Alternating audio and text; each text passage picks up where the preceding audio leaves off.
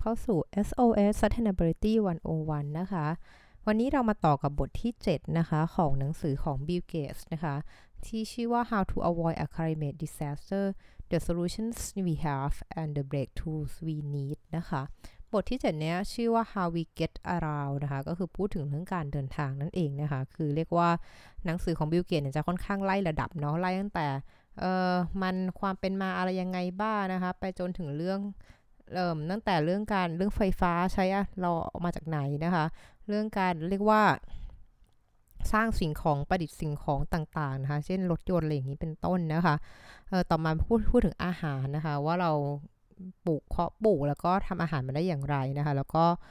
ต่อมานี่คือการเดินทางของเราเนาะเราจะเดินทางไปไหนได้ยังไงนะคะ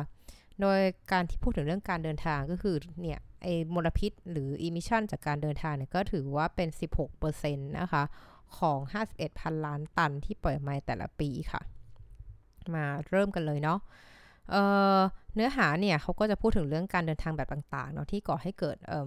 ภาวะโลกร้อนนะคะ โดยอาจจะแบ่งเป็น3ส่วนใหญ่ๆนะ ก็คือรถโดยสารส่วนบุคคลนะที่พวกเราใช้กันตามท้องถนนนะคะ ส่วนที่2จะพูดถึงเรื่องรถบรรทุกนะคะ รถบัสต่างๆ แล้วก็รถแบบ รถ 18 ล้ออย่างเงี้ยค่ะ แล้วก็ส่วนที่ 3 จะพูดถึงเรื่องเรือพวกเรือสำราญเรือขนส่ง ระวางขนส่งสินค้านะ แล้วก็รวมทั้งเครื่องบินนะคะ โอเค เรามาเริ่มกันเลยค่ะเขาว่าถามคำถามนะคะว่า จริง ๆ แล้วเนี่ย คุณรู้ไหมว่าว่าระหว่างก๊าซกับระเบิดเนี่ย เหมือนแก๊สที่เราหรือน้ำมัน เอาแบบว่าเอาง่ายๆคือเป็นน้ำมันนะคะหนึ่ง เอ่อเรียกว่าน้ำมันหนึ่งถังเนี้ย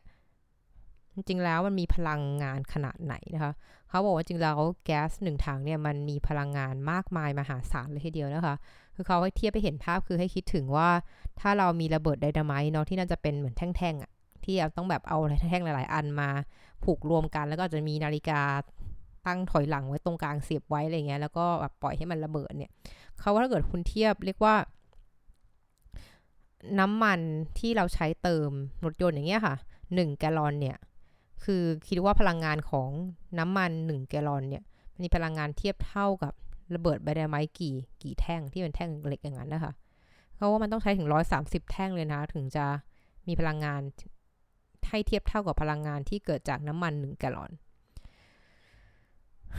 น่าประหลาดใจเนาะคือตอนแรกฟังก็เฮ้ยจริงเหรอวะอะไรอย่างเงี้ยเขาก็เล่าให้ฟังนี้ค่ะว่า เอิมเรียกว่าระเบิดไดนาไมซ์เนี่ย มันอาจจะดูว่าเฮ้ยมันรุนแรงกว่าเยอะเลย ก็ด้วยเนื่องจากการที่ว่า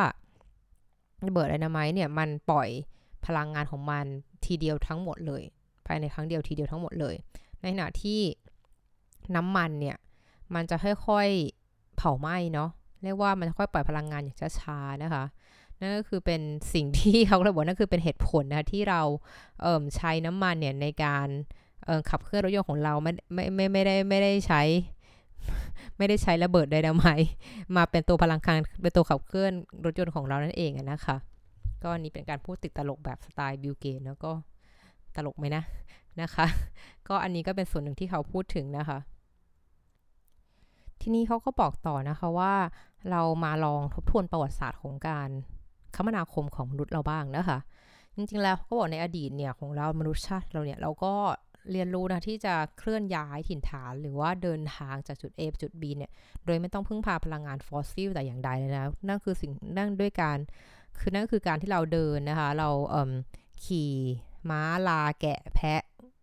เออได้ไหมนะ อูฐอะไรเงี้ยละตามเรื่องตามราวนั่นหรือแม้แต่ตัวจามารีไหมเออจำไม่ได้ตอนที่ตอนที่ไปปีนเขาเอ่อ Everest Base Camp เนี่ยก็จำได้ว่ามีตัว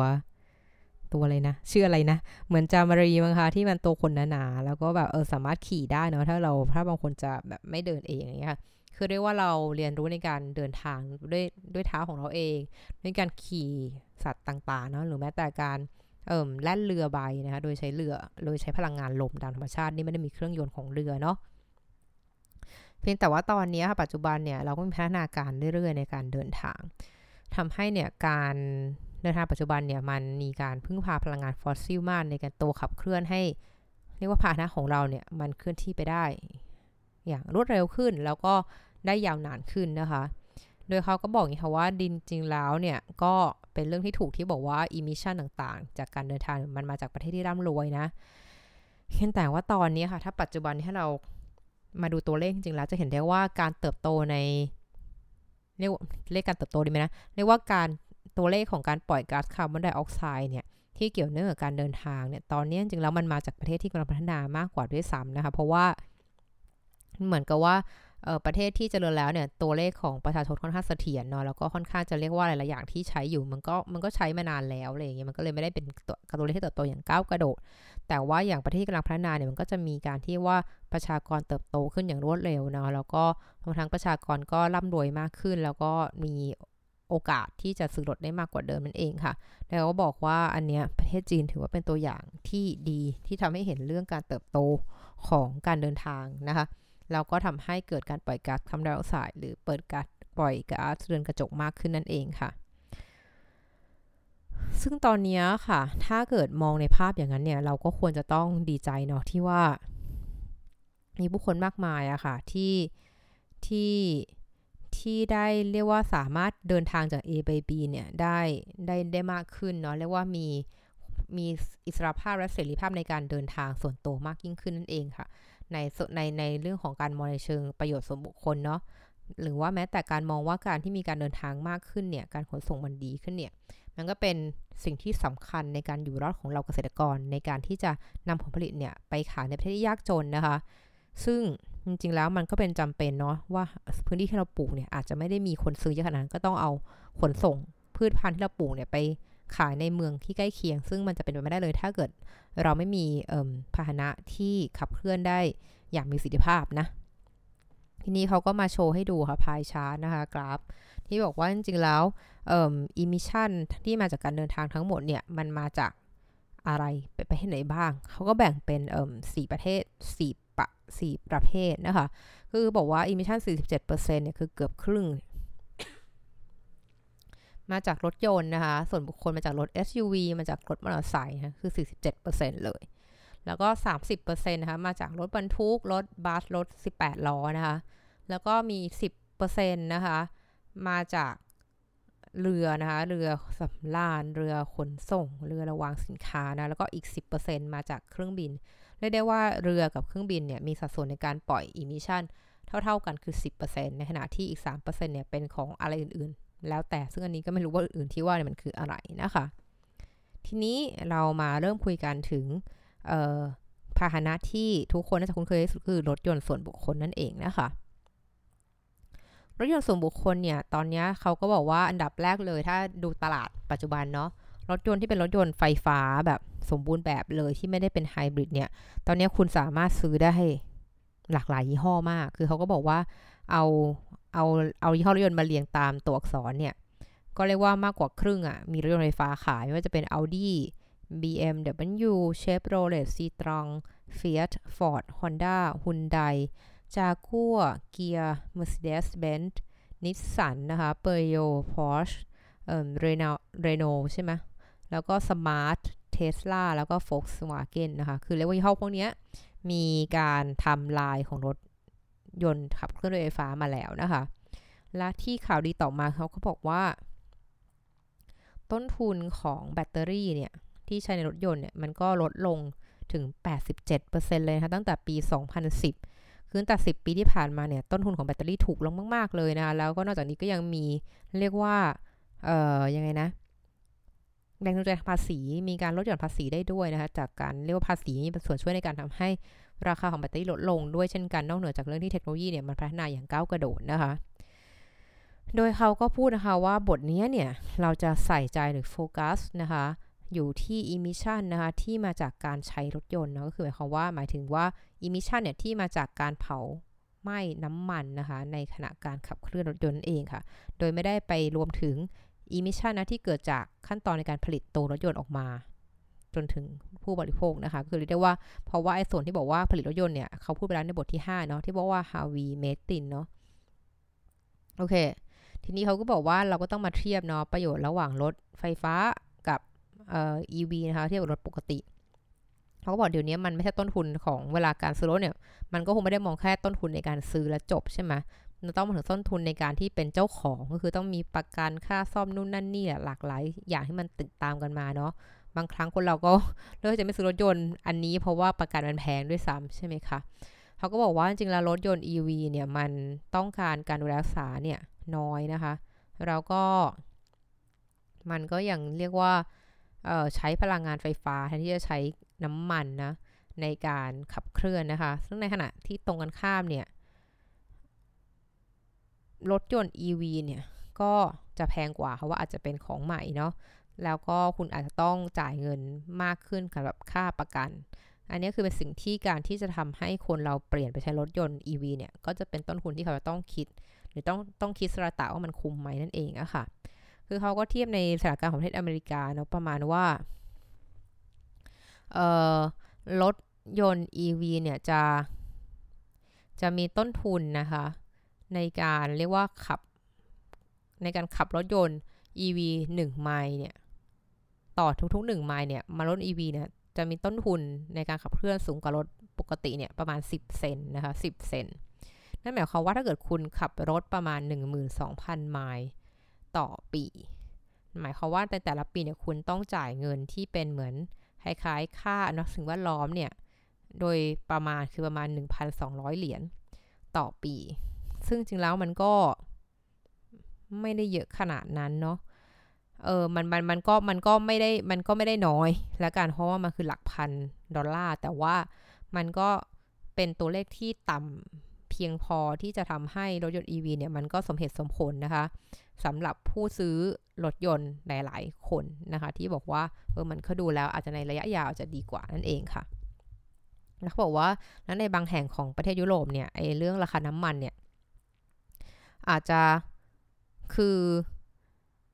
อันนี้การคำนวณที่ว่ามันคือจากสหรัฐอเมริกาเนาะแต่บอกในประเทศในบางประเทศของของทยุโรปเนี่ย ราคาน้ำมันบางประเทศเนี่ยมันแพงมากเลยอะ่ะมันแพงมากจนบางครั้งเนี่ยรถยนต์ EV เนี่ยมันไม่ต้องจ่ายอะไรเพิ่มอะ่ะ คือมันราคาเท่ากันอะ่ะเพราะว่าเอิมถ้าสระตะแล้วน้ำมันแพงขนาดนี้เนี่ย ซื้อรถยนต์ EV ใช้ไฟน่าจะถูกกว่า แล้วก็สะอาดกว่าด้วยนั่นเองค่ะ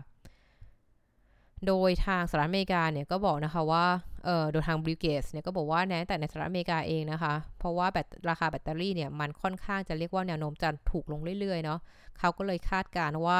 ไอราคาที่ต้องจ่ายพี่ย่อยอย่างที่บอกเมื่อกี้ 10 เซนเนี้ยสำหรับรถยนต์ที่จะเป็น EV เนี่ย มันจะกลายเป็นศูนย์นะคะ เรียกว่ามันจะไม่มีค่าใช้จ่ายที่ต้องเพิ่มขึ้นเลยจากรถยนต์ปกติเนี่ย ภายในปี 2030 คืออีกไม่ถึง 10 ปีข้างหน้านี้เอง คิดว่ารถ EV กับรถปกติจะจะแข่งขันกันได้อย่างเต็มรูปแบบเลยนะคะเขาก็ทิ้งท้ายด้วยการพูดถึงว่าข้อเสียของรถยนต์ EV เนาะมี 4 ข้อ เขาบอกข้อแรกเขาบอกว่า EV เนี่ยมันก็มันก็จะถูกกว่า ในสถานการณ์ที่ในสถานการณ์ที่น้ำมันมันแพงถ้าเกิดน้ำมันมันเกิดเหมือนราคาน้ำมันผันหัวเนี้ยอยู่เกิดพวกซาอุตะวันออกกลางทำอะไรสักอย่างเนี่ยจนทำให้ราคาน้ำมันสูงขึ้นเนี่ยเออตอนนั้นแหละ EV จะจะจะโอเค แต่ถ้าเมื่อไหร่ก็ตามที่น้ำมันมันราคาถูกมาก ๆ เหมือนที่เคยเกิดในช่วงโควิดเนี่ยก็ EV จะแพงมากเลยนั่นเองอะค่ะ คือเรียกว่ามีความผันผวนตามกระแสราคาของน้ำมันเนาะ ข้อที่สองเขาบอกว่า มันก็เหมือนเรามีมือถืออะคือรถยนต์ EV มันใช้เวลาในการชาร์จพลังงานเนาะคือกว่าจะเต็มเนี่ยมันต้องใช้เวลาประมาณหนึ่งชั่วโมงหรือมากกว่าหนึ่งชั่วโมงเรียกซ้ำในชาร์จให้มันเต็ม ซึ่ง ถ้าเกิดคุณคิดเทียบกับการเติมน้ำมันรถยนต์มันก็แบบ5นาทีก็จบแล้วอะไปเติมน้ำมันที่ปั๊มใช่ปะคือไม่ใช่ 1 ชั่วโมงแน่นอน อันนี้ก็คือข้อเสียของ EV แล้วต่อมาข้อ 3สำคัญมากเลย ถ้าเกิดคนที่จะใช้ EV เนี่ยใช้เพื่อจะลด คาร์บอนเนาะ emission ของตัวเองเนี่ย มันจะเป็นอย่างนั้นได้ก็ต่อเมื่อไฟฟ้าที่คุณใช้ชาร์จรถยนต์ของคุณเป็นไฟฟ้าจากพลังงานสะอาด เช่นแสงอาทิตย์ ลม น้ำอะไรเงี้ยตามเรื่องตามราว แต่ไม่ใช่พลังงานที่มาจากก๊าซธรรมชาติอะไรอย่างนั้นนะคะ คือถ้าเกิดเป็นอย่างนั้นก็ไม่ได้ช่วยลดคาร์บอนอะไรเลยนะคะ แล้วก็ข้อที่ 4เขาบอกว่ามันต้องใช้เวลานานเหมือนกันนะคะ กว่าที่คุณจะจัดกำจัดรถยนต์ที่เป็นสันดาปภายในออกไปจากถนนนะคะ คือเขาบอกว่าถ้าเกิดคุณต้องการให้ทุกทุกรถยนต์ส่วนบุคคลในอเมริกาเนี่ย เป็นรถยนต์ที่ใช้ไฟกระแสไฟฟ้าในการขับเคลื่อนภายในปี 2050 ก็คืออีกประมาณ 30 ปีข้างหน้าเนี่ย รถยนต์ EV เนี่ยก็ต้อง เรียกว่าต้องต้องถูกขายอะร้อยเปอร์เซ็นต์เนี่ยเรียกว่าเรียกว่ายอดขายของการขายรถในสหรัฐอเมริกา มันต้องมี EV ร้อยเปอร์เซ็นต์อะภายในสิบห้าปีข้างหน้า คือปีสองศูนสี่ห้าอะไรอย่างงี้ถูกไหมเอ๊ะ เอ๊ะเอ๊ะเอ๊ะสองศูนย์สามห้าสิเนาะสองศูนย์สามห้าใช่ไหมสิบห้าปีข้างหน้าใช่สองศูนย์สามห้าซึ่งตอนปัจจุบันเนี้ยคือถ้าเกิดคือบอกยอดขายในปัจจุบันเนี้ยมันมีแค่สองเปอร์เซ็นต์เองอะดังนั้นหมายความว่าคุณต้องเพิ่มยอดขายอีกเก้าสิบแปดเปอร์เซ็นต์ภายในอีกสิบห้าปีข้างหน้านั่นเองอะค่ะ โอเค อันนี้ก็จบเรื่องรถยนต์ส่วนบุคคลเนาะตามความเห็นของบิลเกตไปแล้ว ทีนี้ก่อนที่จะไปถึงส่วนของรถ บรรทุกแล้วก็เรือกับเครื่องบินนะคะ ก็ขอจะหยุดพักไว้ก่อนเนาะเพราะมันก็น่าจะเวลาไม่พอ แล้วจะไปต่อกันใหม่ตอนหน้านะคะ สุดท้ายนี้นะคะ ก็จะขอทายอินนะคะ บอกให้ทุกท่านนะคะช่วยไปลงชื่อสนับสนุนร่างพระราชบัญญัติอากาศสะอาดด้วยเด้อค่ะ แต่ก่อนที่จะลงชื่อนะคะ ฝ้ายก็อยากจะให้ทุกท่านลองทำความเข้าใจกับมันก่อนด้วยว่าคุณเห็นด้วยไหม นะคะ ที่จะสนับสนุนตรงนี้ก็ไม่อยากจะให้แบบแค่เซ็นชื่อไปงั้นๆ โดยที่ไม่เข้าใจว่าพรบพูดถึงอะไรนะคะ และนี่คือทั้งหมดของ SOS Sustainability วันวันประจำวันนี้ ขอบคุณติดตามนะคะ แล้วเจอกันใหม่วันพรุ่งนี้ สวัสดีค่ะ